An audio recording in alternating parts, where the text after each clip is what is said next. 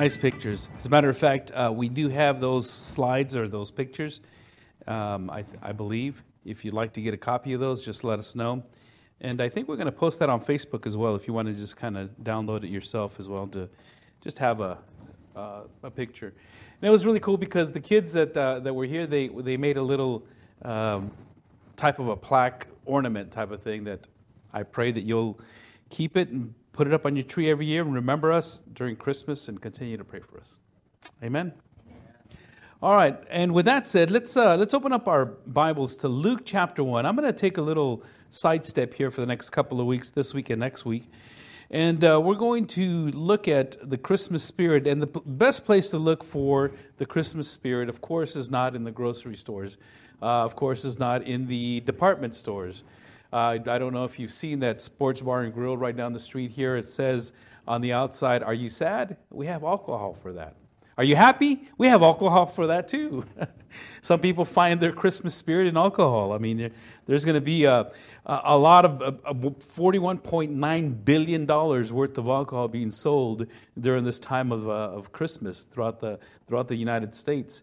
There, there are people that find their Christmas spirit within the um, you know, the, the foods that we have. All kinds of turkeys are going to be eaten this year. You know, over twenty-two million turkeys just for Christmas alone, those poor, poor turkeys. Uh, Christmas is the time of trying to find that special gift, that special time. You want to be able to have that special fun. You want to make it everything possible. People go all out. They decorate their homes. They decorate their, their, their yards. And you have all kinds of things just uh, out there. Oh, don't get mad, papas. Uh, you know, there's all kinds of all kinds of things that people do to be able to to, to try to get into that Christmas spirit, you know. And um, I, I think I think in the next few weeks after Christmas, many you'll drive around, you'll still see some Christmas lights up, and you'll probably say something to the effect, "Well, they're still in the Christmas spirit," and that's what that's what I said to my son one time when I hadn't taken down my Christmas lights, and he says, "No, I think you're in the." Uh, Well, how did he put that? You're in the Christmas lazy spirit and not wanting to take them down as of yet.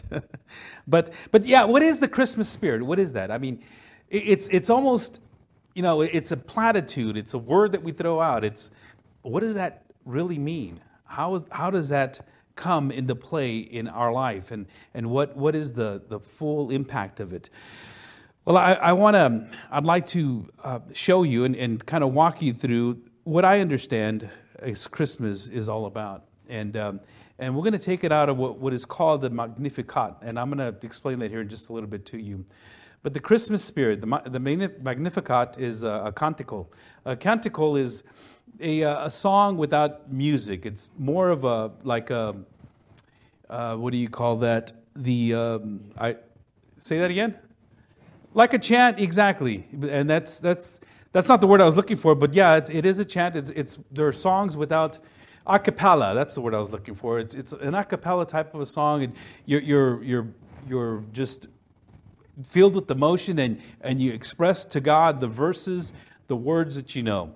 And uh, this this one that we're going to be looking at, the Magnificat. There's three of them. The Benedictus is uh, the one that Zachariah Uh, sang when he found out that his son was born and named him John. The Nunc Dimittis is the one that uh, Simeon Simeon sent uh, him when he was able to sing, and he saw Jesus come to the. They brought him to the temple, and he was able to dedicate him to the Lord. Uh, the promise was to him, saying that you know you're not gonna you're not gonna die until you see the consolation of Israel before your before your life before your hands, and and that's exactly what happened. He saw Jesus, and he said, "This is this is the one."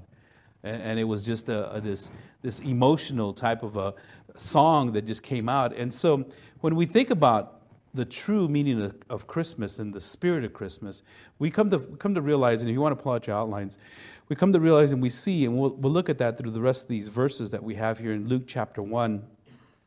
But the true spirit of Christmas is worship, is worship. Worship is more than music. Worship involves music, but it's more than music.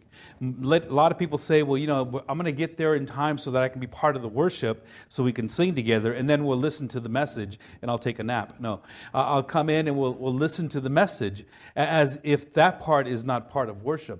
But worship is, is bi- uh, music is a big part of worship, And one of the things that we did many years ago when I was going through the series of worship, I had mentioned and I had threatened the church. I says, okay, we're going to do this. We're going to go through these next five Sundays talking about worship, and we're not going to have any music just so we can see that worship is more than music. Well, I had a mutiny on my hands. What? You got you got to have music. And it was like, okay, well, what we did instead is it was during the time of Uh, the Resurrection Sunday, right prior to that. So what we did is we initiated what we call the uh, Seder Supper, or the Passover meal. And and if you've ever, if you've not yet participated in one of our Seder meals, I, I want to encourage you to do so. It's always done the Sunday before Easter. And what we do is we take everything over to the fellowship hall, and we set up set up everything in the fellowship hall, and we go over the fellowship uh, of the Passover meal and how they had had. Uh, displayed the food, and all, every everything had a symbol to it. Everything had a meaning to it. And, and it's kind of like um, a Thanksgiving, kind of like our Thanksgiving dinner, where you have special foods. You know, you have turkey, you have cranberry sauce, you have pumpkin pie, and lots of pumpkin pie, and uh, whipped cream, and more pumpkin pie.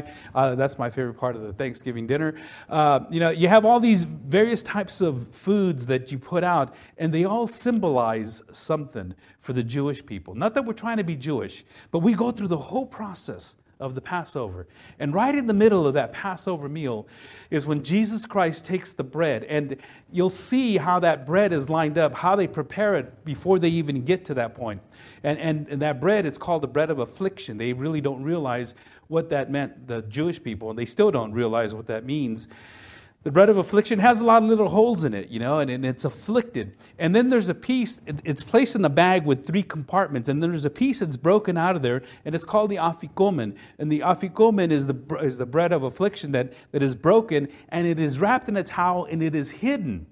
And the kids go out and they try to find it, and they, they're given a, uh, a a prize, or they're given a reward, because they have redeemed that piece of bread. And it, it is that piece of bread that Jesus takes out, and he says, "This is my body." And and until you go through that whole process, and until you you understand what that piece of bread meant, and how it it it so points to Jesus Christ's death, burial, and resurrection, you'll never understand the Lord's Supper. We take the Lord's Supper once a month, first Sunday of the month. We take it together, and we, we experience that together. But until you go through that Passover meal and find out where that piece of bread came from, it, I'll tell you one thing, it, it'll have an impact on you for the rest of your life. Every time you take of the Lord's Supper.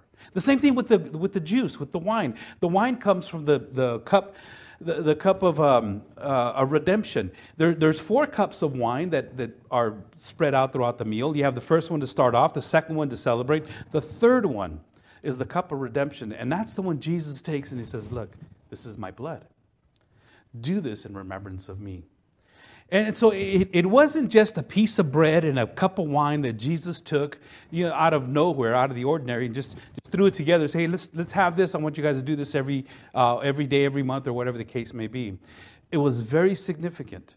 And so we took that Sunday, we take that Sunday, and what we do is we experience a time of worship without music, without singing, to show that worship is more than music. Worship is a lifestyle. Worship is something that, that it just flows out of you when you understand who Jesus Christ is. Worship is just a lifestyle that you partake of because it's it's it's close to you. It's, it's internal. It's intense. It's intentional. It's intimate.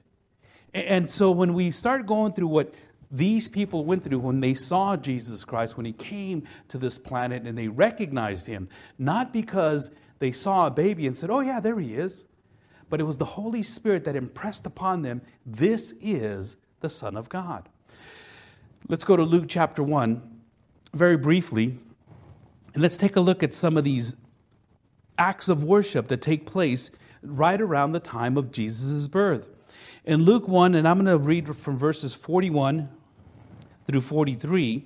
Actually, I'm going to start in verse thirty-nine. It says, "In those days..." Well, Luke one, it gives us the whole narrative of the nativity scene. The birth of Jesus foretold, how the angel came to, to, to Mary and, and said to her uh, that you are highly favored. And I'm going to start in verse twenty-eight. And the angel came to her and said, "Greetings, O favored one, the Lord is with you." But she was greatly troubled at the saying and tried to discern what sort of greeting this might be. And in verse thirty of chapter one, it says this, "And the angel said to her, 'Do not be afraid, Mary, for you have found favor with God. And behold, you will conceive in your womb and bear a son, and you shall call his name Jesus. He will be great and will be called the Son of the Most High. And the Lord God will give to him the throne of his father David, and he will reign over the house of Jacob forever, and of his kingdom there will be no end.'" So here is the first step, the first part of what worship in, involves. First and foremost, when you find out that you're highly favored, when you know that God just is, is just really in love with you because of what you've done, of how you've given your life to Jesus Christ, and how you've surrendered, how you have, have just, you know what, I don't want any more of this world, I want all of Jesus Christ, I want all of God. Mary was highly favored, not because she was special, not because she was uh, immaculately conceived, not because she was uh, just any any you know anything else besides, not because she was a saint. There was something about this young lady that God wanted to do a miracle through her. A very ordinary young woman, had no status symbol whatsoever. She was from the line of David, a lot of people were. But God saw upon her, her heart, her desire to serve God and to worship God. And, and, and her attitude, her whole being of who she was, is what God needed. He needed a humble servant. Not somebody proclaiming, "I am the one, look at me." But somebody is willing to say, "Lord, what do you want me to do?" In verse thirty-four, "And Mary said to the angel, 'How will this be, since I am a virgin?' And the angel answered her, 'The Holy Spirit will come upon you, and the power of the Most High will overshadow you. Therefore the child to be born will be called Holy, the Son of God. And behold, your relative Elizabeth, in her old age, has also conceived a son, and this is her sixth month with her who was called barren. For nothing will be impossible with God.' And Mary said, 'Behold, I am the servant of the Lord. Let it be to me according to your word.' And the angel departed from her." Now, these are the stories that have been handed down from generation to generation through the Word of God. At first, it was a verbal expression. It was done orally, an oral tradition that people had given. They didn't have books back then. Most people didn't know how to read, and most people didn't know how to write. They didn't have the ability to write anything down. It was all given through tradition. And so as it was handed down, they one of the things that, that Luke tried to do is to try to get all the information together. Elizabeth, she was barren, and they didn't have any children. And she was praying and asking God to, to, to just bring a son. And he did. God brought her a son. And her cousin, Elizabeth, Mary's cousin, bore the child, which is John the Baptist. John the Baptist and Jesus were cousins, in a sense. And that's, that's who they were. Elizabeth was older. She couldn't have kids. But God, what, what the angel says here, "Behold, uh, what is impossible with man is possible with God, for there is nothing will be impossible with God." So here's what happens in verse thirty-nine. "In those days Mary rose and went with haste into the hill country to a town of Judah. And she entered the house of Zachariah and greeted Elizabeth. And when Elizabeth heard the greeting of Mary, the baby leaped in her womb, and Elizabeth was filled with the Holy Spirit. And she exclaimed with a loud cry, 'Blessed are you among women, and blessed is the fruit of your womb.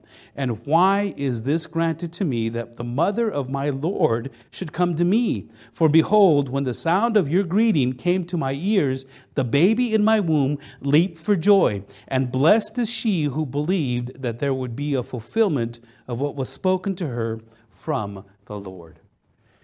Now, the very first act of worship was done by John the Baptist himself. I don't know how far along it takes in a in a pregnancy for a jo- you can actually feel the child moving. You know, uh, well, I guess Elisa, you'd be the closest one to remember. How old were you? I mean, how, how far along were you? What's that? Four months? Moving. Now, this baby jumped and leaped and flipped and says, "Whoa, praise God, Jesus is in the house." And the baby was jumping and leaping, and it was this, this excitement that, you know, here God has visited this home. He has visited his people. And John the Baptist, by the way, the, because because Zachariah and Elizabeth were in their, you know, older years, more than likely they, they died, they passed away, and he was handed off to some relatives, and he was taken to a place called the Qumran area. The Qumran area was the area that these guys were devout believers in God. They studied the scriptures, they lived off the fruit of the land, and they literally ate locusts and honey. They ate bugs and honey and anything else that they can find.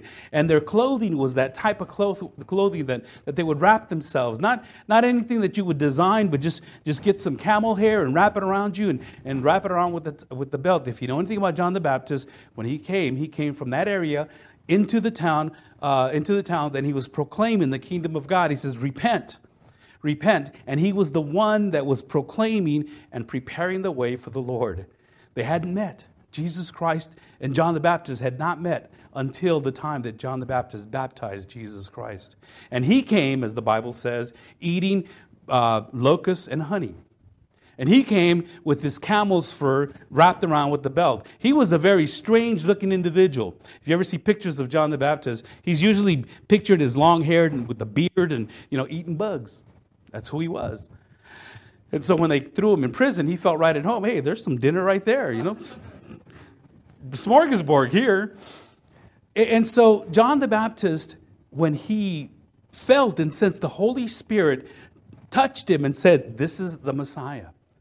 And when he saw Jesus Christ for the first time, he said, here comes the, the Lamb of God who takes away the sin of the world. As a matter of fact, John the Baptist was, was asked, are you the Christ? Are you the one that we're supposed to be waiting for? Because he was bold. He would tell people to repent.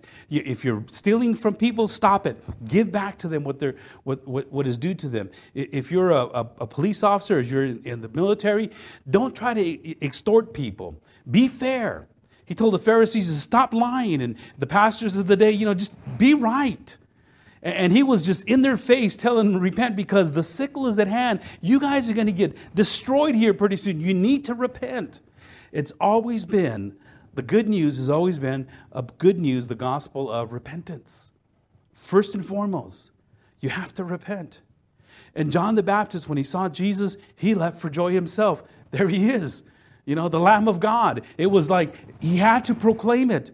If he could have, he might have sang a song, he could have, or, or something, but he, he said, that's him. This is the one. I'm not even worthy to untie his shoes. And Jesus says, but I need to be baptized by you. He says, you should be baptizing me. And Jesus says, no, it has to be done this way. The very first act of worship was at that point in time when you recognize, you recognize that Jesus is in the house, when Jesus is there. And so this is this is the uh, and in verse forty-five, and blessed is she who believed that there would be a fulfillment of what was spoken to her from the Lord.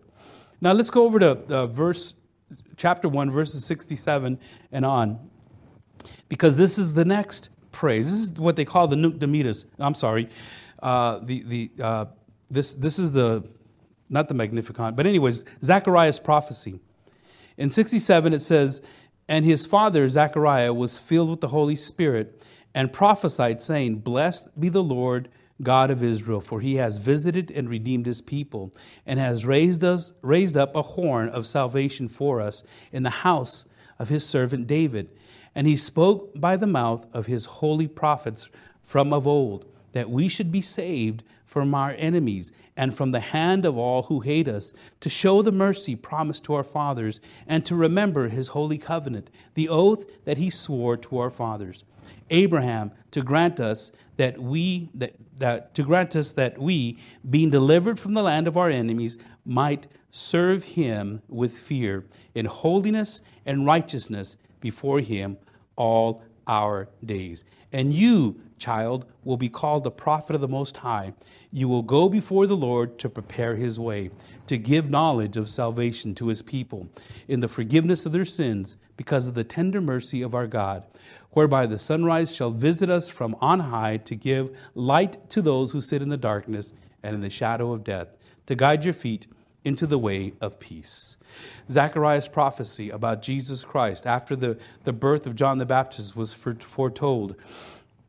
John the Baptist, uh, excuse me, the angel came to Zechariah and told him, you're going to have a child. He says, there's no way that we're going to have a kid. Yes, you are. And because you doubt it, you won't be able to speak until he is born. And and he was told that John the Baptist, John, uh, John was to be his name. And uh, and that was to be his mission, to be to be to going uh, going before Jesus Christ, to be able to proclaim what Jesus was going to do. And the song that Zechariah sang is specifically in verses seventy-four and on, where he says that we, being delivered from the hand of our enemies, might serve him with, without fear, in holiness and righteousness before him all our days. And, and that was the whole the whole point of, of this song, was that he says, I'm, I'm going to commit my life. We're going to serve God. We're going to serve Jesus Christ. And that is what we're going to do. And that's how we're going to worship him. In, in probably one of the most familiar portions of scriptures to most people is in Luke chapter two. If you turn with me to Luke chapter two really quick, and we'll look at uh, the shepherds and the angels. And this is a very interesting story, because one of the things about shepherds, shepherds were people that were out in the field. Shepherds were not looked at very kindly. Shepherds were, you know, I mean, those were the outcasts. Those those guys, you know, they lived with the animals. They ate like the animals. They smelled like the animals. You know, don't even come close to us. They weren't even allowed to come into worship. If a shepherd were to be used as a testimony or as a witness, it, they wouldn't allow it. You know, no shepherd, we, we can't trust shepherds. Shepherds are not those types of people that you can trust. They were the lowlife of the lowlife, according to a lot of the Pharisees and those that were well-to-do. And shepherds, all their responsibility was, was to take care of sheep, and that was it. Not to intermingle with the rest of the crowd. It's interesting. When Jesus Christ, when his birth was announced, it wasn't announced to the Pharisees, to the pastors of the day, to the rulers, to the king. It was announced to the shepherds. Now think about that. It was announced to people that, that were the furthest of the furthest from the crowd, from the, the well-to-do. You know, people like, I don't know about you, but people like the way I grew up with. People people that, that, that I was kind of like. I was kind of out in the outskirts. But that's who God chose to speak to for the very first time in a period of four hundred years. He says, I'm going to talk to these shepherds out of the blues. Now, listen to this story, because it is just amazing when you look at it and you start to think about, wow, that's that's got to be really, now that you have that information, it's got to be very bizarre to you, and start to realize this is a very uh, traumatic event for these shepherds. In verse one, it says, in those days, a decree went out from uh, from Caesar Augustus that all the world should be registered. This was the first registration when Quirinius was governor of Syria. And all went to be registered, each to his own town.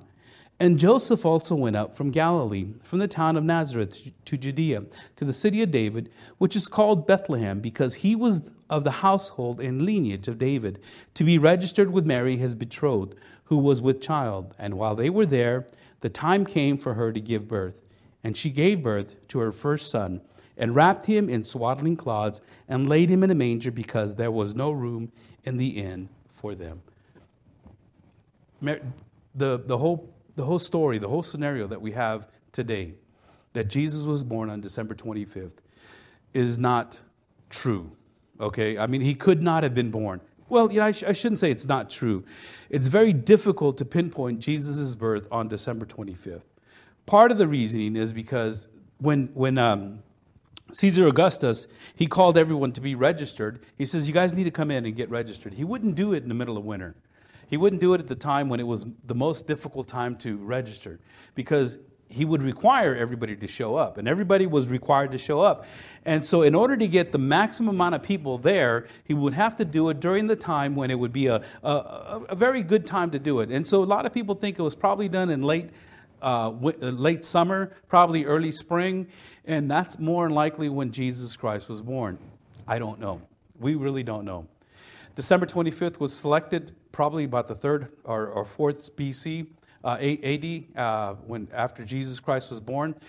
There were a lot of celebrations going on. One celebration, it was a Saturnalis. That was um, the celebration of the sun god. And what they would do is they would build this big old bonfire around the, the shortest day of the year, December twenty-second. And they would build this huge bonf- bonfire to give energy to the sun so that it can come back because it was so cold. And they thought that their sun god was dying. And so they would worship and they would run around the fire and they would yell and cut themselves and all kinds of things that they would do. And then so after that, it seemed like the days would get longer. So they thought, okay, this is what we have to do. Every year we have to do this. When the king became a Christian or liked Christians, I think it was more his wife than anything else. What Augustus did is he he brought all the people together and says, look, you guys are having too many celebrations. Let's just put them all together and we'll we'll nominate December twenty-fifth as the day of Jesus Christ and your guys' Saturnalis, and you guys can worship together. And you guys can celebrate together. So let's just cut to, cut all this other stuff off. Too many parties, too many be- too many drunk people, nobody's going to work. There's one celebration, that's it. Kind of sound familiar, right? And so this is probably when that day was selected, not because he was born on that day. You know, most people didn't remember their birth dates. You didn't remember your birth date because you were just born and that was it. You had nowhere to register until the king called in for registration. When was he born? He was born the year of uh, Augustus. He was born in the year of Caesar Augustus, as a matter of fact. Oh, that was probably, you know, a few years ago. Okay, we'll put that time. Nobody had an actual birth date. And uh, there was a lot of reasoning for that.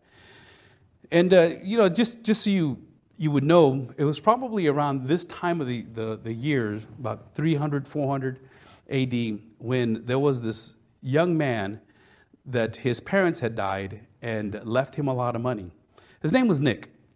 And uh, Nick from uh, Turkey, it, the, the place where he was, it's Turkey now, He, he was very generous with his money, and he would give his money away to people, and, and he wouldn't want any notoriety for himself. So what he would do is he would put it in bundles, and he would throw it at people's doorsteps and, and put it in little bags and, and just kind of toss it, and people would say, well, where'd this come from? And, and in order to be a little bit more stealth, what he would do is he would drop the money down chimneys in little bags.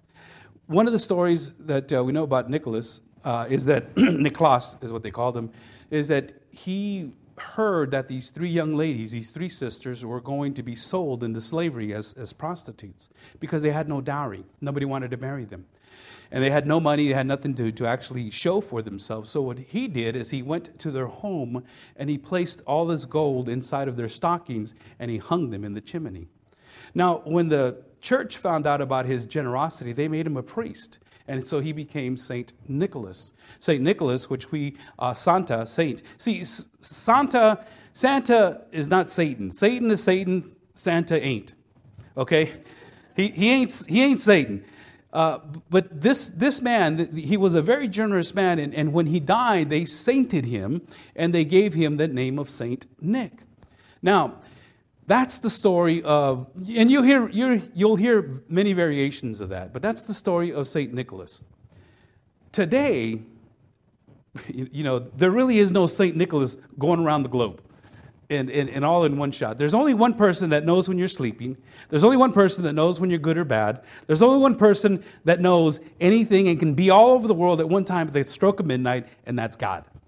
Okay, that's it. Now, now... I'm not saying that, you know, you shouldn't pretend. You know, it's fun to pretend with kids about Santa Claus and stuff. That's up to you and how you present that. But please let them know that there really is not a real Santa Claus. Uh, as my kids used to say, well, we believe in Santa Claus anyways. Okay, that's fine. We're just going to let Santa bring your presents then. I'll buy everybody else their presents and Santa will bring his presents to you. And, and so that didn't work out too well. I wasn't going to say it was my daughter. But her initials are Elisa Juarez. Yeah, I wasn't going to say that. But anyways, uh, and and the, the the nice thing about Christmas is that there's a lot of things that we can pretend. We can pretend about a lot of things, and, and there are a lot of things that we can actually do. But that's not the Christmas spirit. You know, lying to kids is not the Christmas spirit. Sharing with them Uh, what, what the truth is, and this is why I'm sharing this with you now, because these are things that I believe that we need to know. Verse eight in chapter two, this is where it gets really interesting. And in the same region, there were shepherds out in the field keeping watch over their flock by night. Once again, They're out at night, and they're watching the flock. It had to be comfortable, at least. And an angel of the Lord appeared to them. Now look at this. Imagine this. In the pitch darkness of, of night. It is just dark, and they're they're laid out. They're all asleep. All the sheep are in. Uh, they have their sheep kind of corralled up against a cliff or against a rock or something. And there's this there's barriers that they put on all sides. And what they do is they lay on the front of the gate as a door, so they can sense anybody coming in or trying to get out. And, and so they, they were protecting their sheep. They were laying out there at night. And all of a sudden, this bright light just shines all around them. This huge light. An angel of the Lord appeared to them, and the glory of the Lord shone around them, and they were filled with great fear. I don't know about you, but I would be afraid as well. God's glory is frightening. The glory of God, it, it radiated off of Moses. He had to wear a veil over his face so that, so that people would not be affected by the radiation of the, the glory of God. And God said that if you were to even see him, you would die. And the glory of God just appears out of nowhere to these nobodies that are nowhere. And boom, there, there he is. There's God's glory. And these angels are there. And, and you can just imagine these, because, okay, we're dead. This is this is just not happening. This is, we're dreaming. But they were afraid. Verse ten, and the angel said to them, fear not, for behold, I bring you good news of great joy. I have some evangelizing, evangelio, good news. And I'm sharing this good news, the very first good news that was, that was shared by the angels. And he says, for unto you is born this day in the city of David, in the, uh, the city of David, a Savior, who is Christ the Lord. And this will be a sign for you. You will find a baby wrapped in swaddling cloths and lying in a manger. And suddenly there was with the angels a multitude of heavenly hosts praising God and saying, glory to God in the highest, and on earth peace among those with whom he is pleased. I know the song says, peace on earth and mercy mild, as if we're supposed to have peace on earth. That's the Christmas spirit. There needs to be peace. When you get together with your family, don't argue. Put everything aside, politics, whatever it is that you think about, all this stuff that's going on, put it all aside, because we have to have peace on earth. That is the Christmas spirit. But if you look at this, what what the, the angels said, glory to God in the highest, and on earth, peace among those with whom he is pleased. That means that there are some that do not please God. There are some that are unple- they're, they're unpleasing to God.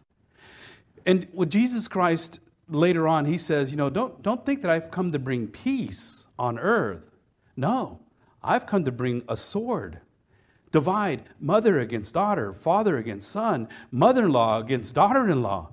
There's going to be a division in the family, because you'll meet, you'll need to make a stand somewhere to please God, or are you going to please man? And when you please God, then all of a sudden it's very displeasing to most men that don't want anything to do with God. And you're starting to find that out even now more so. And if you please men, well, then what happens is you're not being pleasable to God. And God's favor cannot land on you and cannot be on you. And his peace will not be on your household or on you. And you can try and get the Christmas spirit all you want, but his peace is going to land upon those with whom he is pleased. Now, here's the problem. People hear that and they say, okay, well, what do I have to do in order to please God? What do I have to do to get this done? What do I have to do to make God like me? What do I have to do? And, and we go through life trying to do all kinds of different things. We go to church. We pray. We help people. We give money. We, we try to, you know, do all these various types of things that we should do. And churches will keep you busy. They will. But what pleases God is when you recognize who Jesus Christ is, when you worship Jesus, when you love Jesus, because he's the one that died on the cross. What did Jesus Christ do? Well, he came to be, uh, he came to this world. He was born of a virgin, laid in a manger, lived a simple life, and taught the people and healed, and he fed, and he was crucified, he was murdered, and he was buried, but he was resurrected, and he ascended into heaven. And one day he's coming back. To please God, the only way you can, God is, you're pleasable to God is when God recognizes that you have said, I, I believe that. I believe that it's by Christ, in Christ alone, through faith alone, and through, through Jesus Christ alone that I am saved. By grace through faith in Christ alone. It is only by Him that I can get saved. So how do I please God? By recognizing that I can't do anything. Number one, I have to recognize that I'm a sinful person, that I cannot please God in, in my own lifestyle and the way I am. I cannot please God in that sense. These shepherds, uh, we're going to see Simeon here in just a little bit, Zachariah, Mary, they, they weren't pleasing God in a sense to where they were doing everything right. God selected them because of their lifestyle, recognizing that God was in control. And you see, what happens to a lot of us is we put ourselves in control.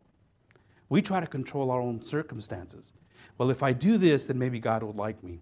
And if I do that, maybe I can get some favor with Him.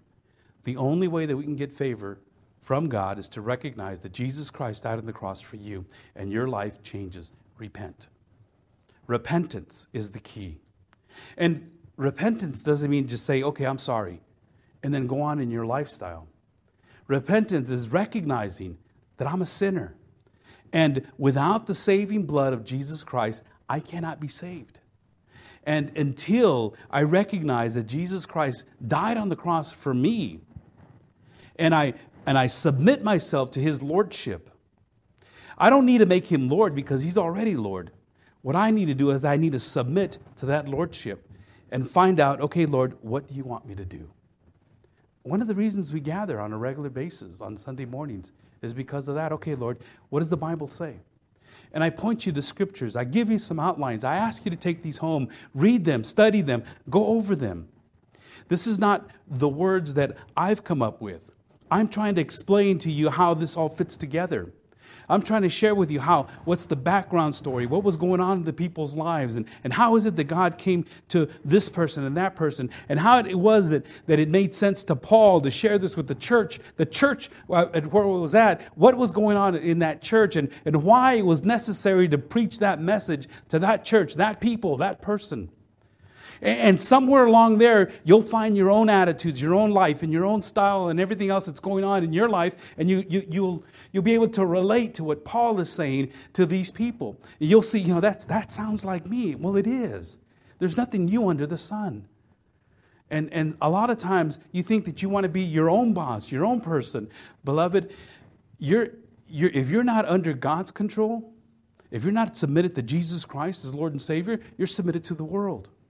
You see, until you submit yourself to Jesus Christ, then you're a slave to sin. You're going to be a slave one way or the other. You can, by omission or commission, you'll be a slave to sin in the world. And sin will rule your life. I'm not going to let sin rule my life, but that's exactly what's going on. You may not be a very deviant sinner. You may not be an axe murderer, at least I hope not. You may not be a terrorist. If you are, don't tell me. I'll have to turn you in. You may not be, you know, doing all those things, an adulterer, you may not be a thief, you may not be a drug addict, but if you're not submitted to God, if you're not submitted to Jesus Christ, there's only one or two ways. And there's not three or four or five or six different ways. There's either God or there's not. And this is why when, when it comes down to the very simple gospel message, trust Jesus Christ for your salvation. So it's not a matter of what you do. It's a matter of what's been done. It's already been taken care of. Jesus Christ paid that price for you. A penalty that you cannot pay. A penalty. And that's why He came to earth. You had nothing, you have nothing to do with your salvation. Nothing. The only thing you have to, the only thing you can contribute to your salvation is the sin that caused Jesus Christ to come onto this planet. That's why He came. He had to come to take care of that sin that you and I have been in. We've been in that sin since the beginning of birth. And, and the moment you commit your life to Christ, salvation has come in. And the natural response is worship. And I'll share those with you here in just a little bit. But that was that's what happened here with the angels. When the angels, look at this, when the angels heard this in verse fifteen, when the angels went away from them into heaven, the shepherds said to one another, let's go to over to Bethlehem and see this thing that has happened, which the Lord has made known to us. They left their job. They left their sheep unprotected. And they went with haste and found Mary and Joseph and the baby lying in a manger. And when they saw it, they made known the saying that has been told concerning told them concerning the child. And all who heard it wondered at what the shepherds told them. But Mary treasured up all these things, pondering them in her heart. And the shepherds returned, what? Glorifying and praising God for all they had heard and seen, as it had been told to them. The natural response when you come in contact with the Savior is glorifying, praising God. Not that they were singing songs. Not that they went to church and read some hymnals, hymnals or whatever. It's an attitude. It, it, it's intense. It's internal. It's intentional. It's intimate. It's an attitude. Let me just uh, share with you one more. Uh, actually, yeah, in Luke in Luke two twenty nine through thirty two. In Luke two. Uh, twenty-nine through thirty-two, Jesus is presented at the temple. This is Simeon, the one I was telling you about. Uh, in verse twenty-two, it says, when, when the time came for their purification, according to the law of Moses, the purification of a woman, when, when she was, after she gave birth, she would have to bring two turtle doves, and the, and the priest would uh, clarify her pure. Okay, you're, you're done with your, with all the things that take place in the, in birth and after birth and all those other things. And after that was done, they would come to the temple, and the, the priest would say, okay, did you do this? Did you do that? Okay, you did? Okay, very good. It's done.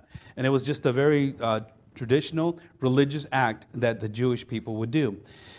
And uh, for most of you women that have had children, you understand that process. There's there's a time of purification, a time that you have to just let your body rest and, and be purified. And this is what happened, and it was according to the law of Moses. They brought him to Jerusalem to present him to the Lord, as it is written in the law of, of the Lord. Every male who first opens the womb shall be called holy to the Lord, and to offer a sacrifice according to what is said in the law of the Lord, a pair of turtle doves or two young pigeons.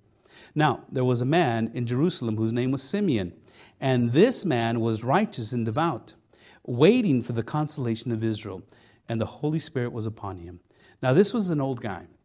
He was older, he was waiting, he was looking, he was anticipating, and he was constantly on his knees, constantly praying, constantly worshiping, constantly looking to see the consolation. Something has to take place. And he sensed it within his heart. He knew it was coming. He just couldn't see it. He didn't know what it was, but it was coming. He knew that the Messiah was to be brought into the world.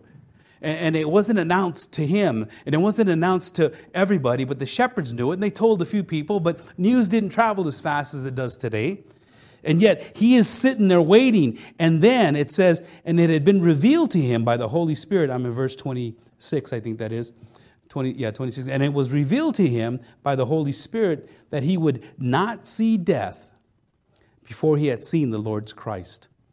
Now, how that was going to happen. He just knew, okay, I'm going to see the Lord's Christ. Is he going to be a grown man? Is it going to be, you know, is he going to come in a, on a horse? How is that going to happen? He did not know exactly how this Lord's uh, anointed or Messiah was going to look, but he just knew he was going to see him. He knew that. Verse twenty-seven. And he came in the Spirit into the temple, and when the parents brought in the child Jesus to do for him according to the custom of the law, he took him in his arms and blessed God. Took him in his Lord, okay, this is it. This I know. And, and I know that I know because the Holy Spirit has revealed it to me. I know that this is your child. Now, I don't know if Simeon understood the whole ramifications of what that meant and how that was going to be played out. So I, it is probable that Simeon had died by the time Jesus Christ was crucified, more than likely. So he didn't know the whole uh, details of how this was going to be. All he knew, and this is what he says in verse twenty-nine, Lord, now you are letting your servant depart in peace. This is why we believe that he passed away. because Nunc Dimittis means to, to release or to let go.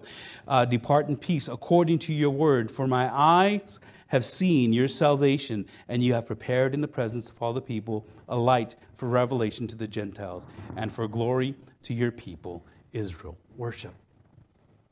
Praise.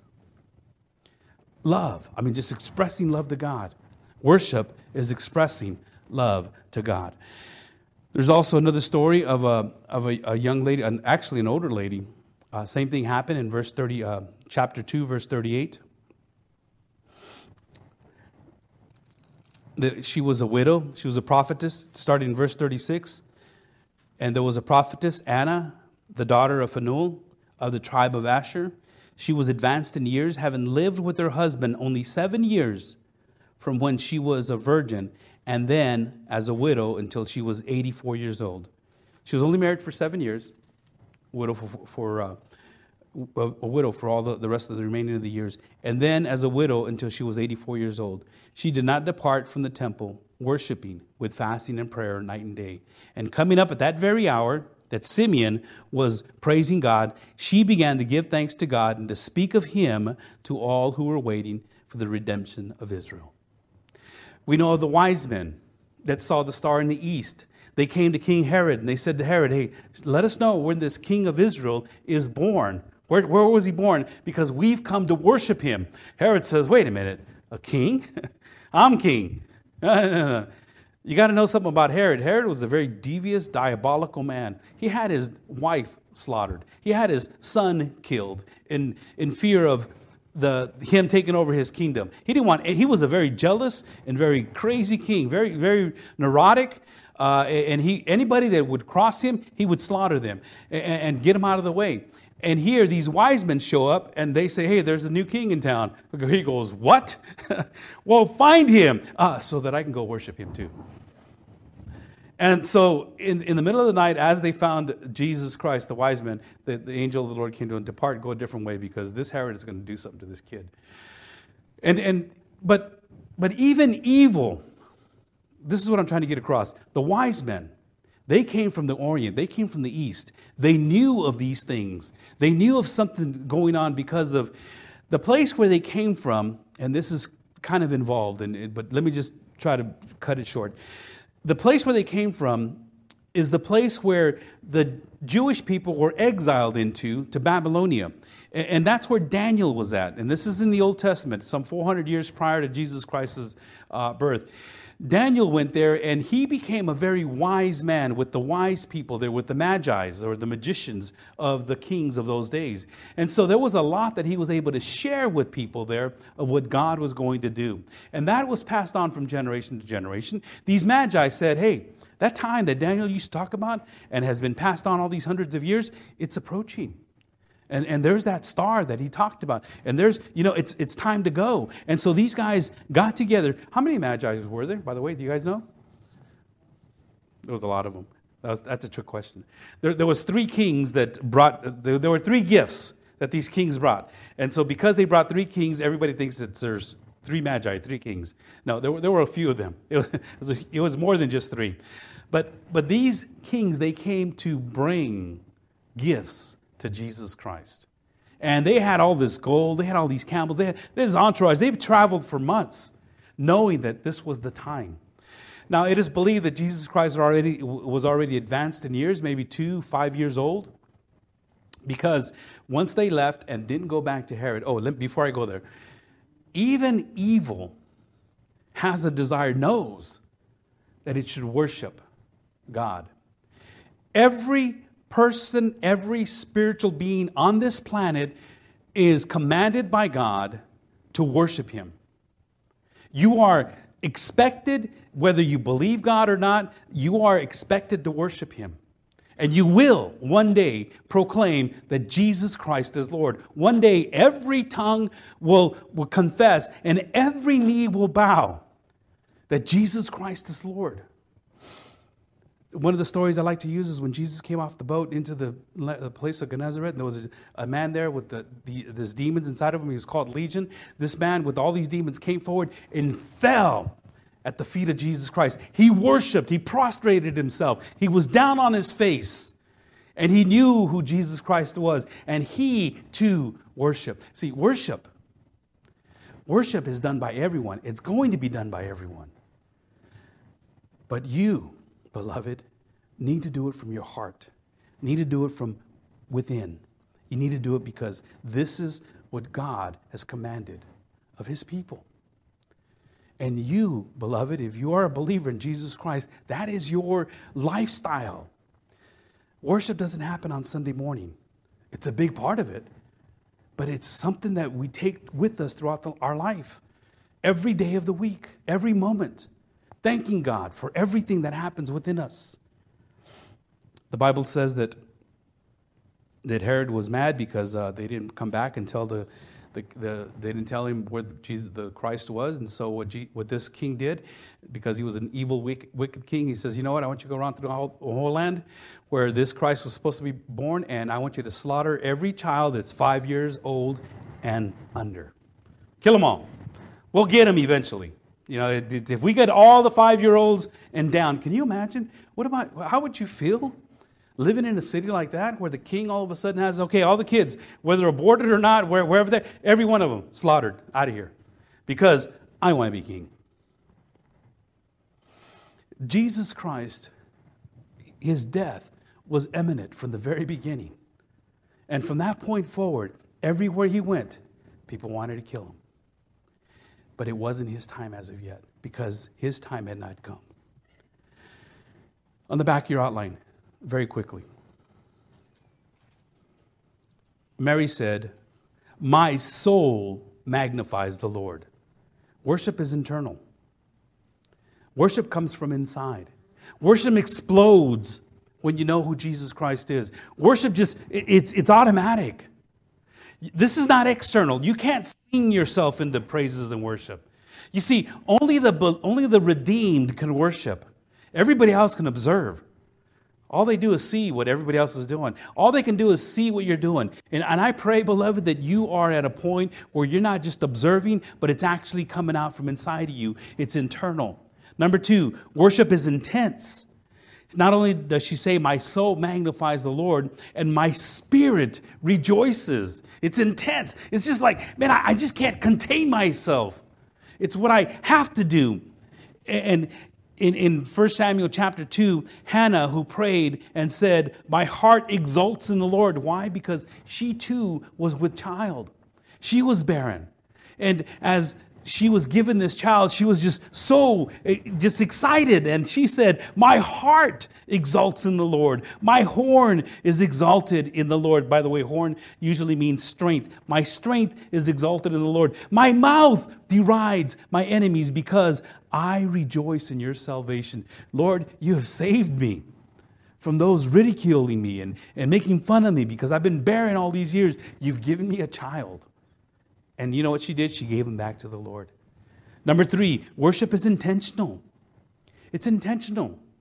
It's not just something that you do internally, something that's uh, intense, but it's intentional. You you come to worship. You go to worship. You you prepare for worship. You, you get here in, in time to worship. You leave here worshiping. You go home and you do it intentionally. You pray for your family. You pray over your family. You pray for your job. You pray for those opportunities to be able to, to worship God and expressing love to him and expressing it to other people. It's intentional. She says, "My soul magnifies the Lord. My spirit rejoices in God, my Savior." Intentional. Not just because. Intentional on in God, her Savior. You know, I, I can't help but thinking that Mary knew a lot of the Psalms, because in Psalm thirty-four it says, "My soul makes its boast in the Lord." And I'm sure maybe this is probably one of the Psalms she had in the back of her mind. And she says, "Let the humble hear and be glad. Oh, magnify the Lord with me, and let us exalt his name together." Because number four, worship is intimate. Look at what it says in verse forty-eight. "For he has looked upon, looked on the humble estate of his servant." Just like what we read right now in Psalm thirty-four. "For behold, from now on all generations will call me blessed." She was in a very humble state. She was, worship is int- intimate. It's very humbling. You don't do this proudly, you know, trying to get attention of everybody. You do this in a very humble and intimate manner. In Psalm one thirty-eight six, it says, "For though the Lord is high, he regards the lowly, but the haughty he knows from afar." In other words, those... Okay, Lord, I'm almost done. He says, hurry up. You're losing them, you're losing them. For the, for though the Lord is high, he regards the lowly, but the haughty he knows from afar. You know, the thing about being, we've talked about humbleness already. We, we've talked about it quite a bit. But humbleness is not a word that it comes very easy to us Westerners, because we believe that everything has to be done by me. I got to do it. We cannot humble ourselves. But look at what Peter says. Clothe yourselves, all of you, with humility toward one another. Let me stop there for just a moment. This is Peter. This is loudmouth Peter. This is arrogant, cussing, cursing Peter. This is Peter that lied to Jesus Christ and said, I'll never forsake you. I won't do it. I never deny you. What did he do? He denied him. This is Peter saying, you got to be humble. Something happened from that Peter to this Peter. He saw and he, he experienced. This is the Peter that when Jesus, when he denied Jesus Christ three times and the rooster crowed, the Bible says that he looked across the courtyard and Jesus spotted him eye to eye. He saw him eye to eye. You, can you imagine how that just, just pierced his heart? The Bible says that it pierced his heart so bad that he went outside and he wept bitterly. This is the Peter that Jesus Christ entrusted to build the church upon. This is the Peter that when he was gone, he didn't want anything to do with anybody. He was apart from everyone else. During the resurrection, Jesus told the women, go, told Mary, go and tell my disciples and Peter. He singled him out. Go tell my disciples. And, and you know what? You better tell Peter. Everything's going to be okay. Tell Peter it's all going to be good. And this is the Peter that says, clothe yourself, all of you, with humility. I learned how to be humble. Don't wait till you're humbled. Don't wait till something drastic happens and humbles you. Some of you have already been humbled. And it's not a very good feeling. And you know, all of it, and if it keeps happening, it's because, well, you haven't learned the lesson yet. With humility toward one another, for God opposes the proud, but gives grace to the humble. Humble yourselves, therefore, under the mighty hand of God, so that at the proper time you may exalt, he may exalt you. Mary, humbled, exalted, known through all generations as the mother of Jesus Christ. Jesus, humbled, exalted. Peter, humbled, exalted. You see, God's either going to use you as an example, or he's going to exalt you. And I pray, beloved, that you learn how to live a humbled life in worship and in gratitude, with this internal worship, with this intense worship, with this intentional worship, with this intimate worship. You learn how to love Jesus Christ. See, the spirit of Christmas is worship. That's going to get lost. It's going to get lost in the next few days. And I pray it doesn't get lost by you. And I pray that in the next few days, especially on Saturday and, you know, Friday night, Saturday, Sunday, you know, we come back and we continue to worship. That we make this new year, twenty twenty-two, a year that we are going to stand up and we're going to move forward. That we're going to proceed in spite of all the stuff that's going on, all the negativity. Because there's a lot of negativity out there, beloved. And it's hard to worship when you're in a negative state. But when you have focused your life on Jesus Christ, not the baby in the cradle, but the empty cross, the one standing at the right hand of the Father. When you focus your life upon him, everything seems to be okay. And I want you to stand.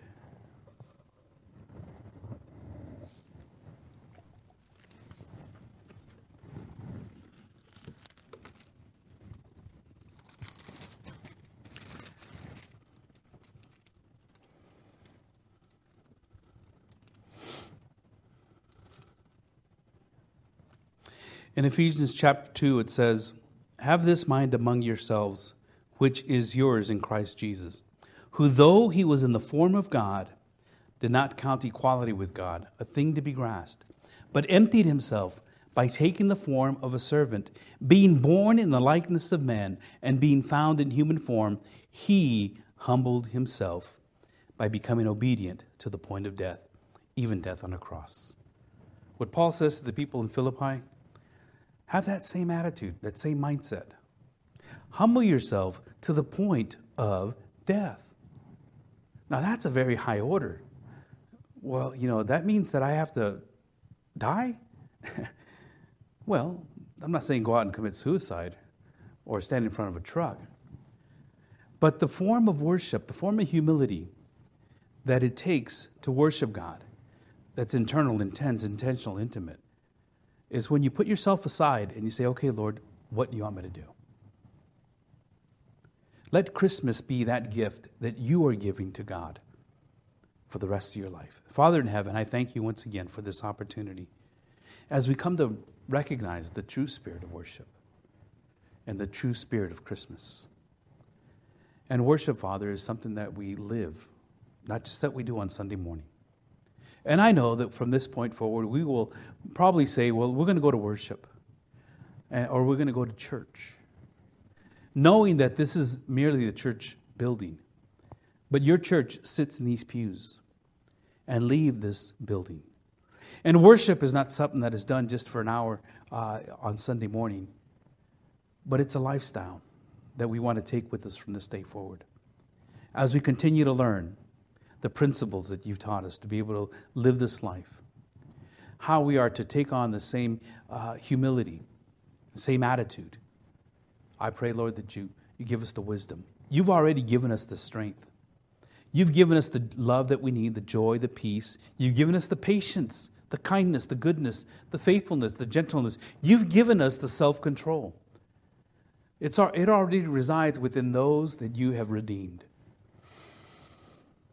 Lord, what we need to pray for is wisdom on when and how to put that into practice. So this Christmas, Father, as we gather for um, whatever meals, tamales, presents, and all the gifts and all the good things that uh, that we are able to share because of your Son, we know that we're not the only people that are doing this. We know that there are those out there that will worship and want to worship from an external standpoint. We know that there's people out there, Lord, that, that you cause your, your Son to shine upon the righteous as well as the unrighteous. And the whole world will rejoice and celebrate. But for many, it's going to be empty. Lord, I pray that this Christmas, for this small group of people here, that it becomes a very full and meaningful time of worship in the Christmas spirit. Thank you once again, Lord, for all that you do. Lord, as we depart from here and we move on to the next phase of our worship and the fellowship and the food, I pray you bless the meal, nourish us, and uh, just continue to be with us, we pray. In Jesus' name, amen. Amen. All right, I'll be up here for time of prayer if you'd like to come up. Oh, yeah, and by the way, eating is a part of worship as well. Yes, when we do it together, amen? Amen. Yeah, so we have lunch.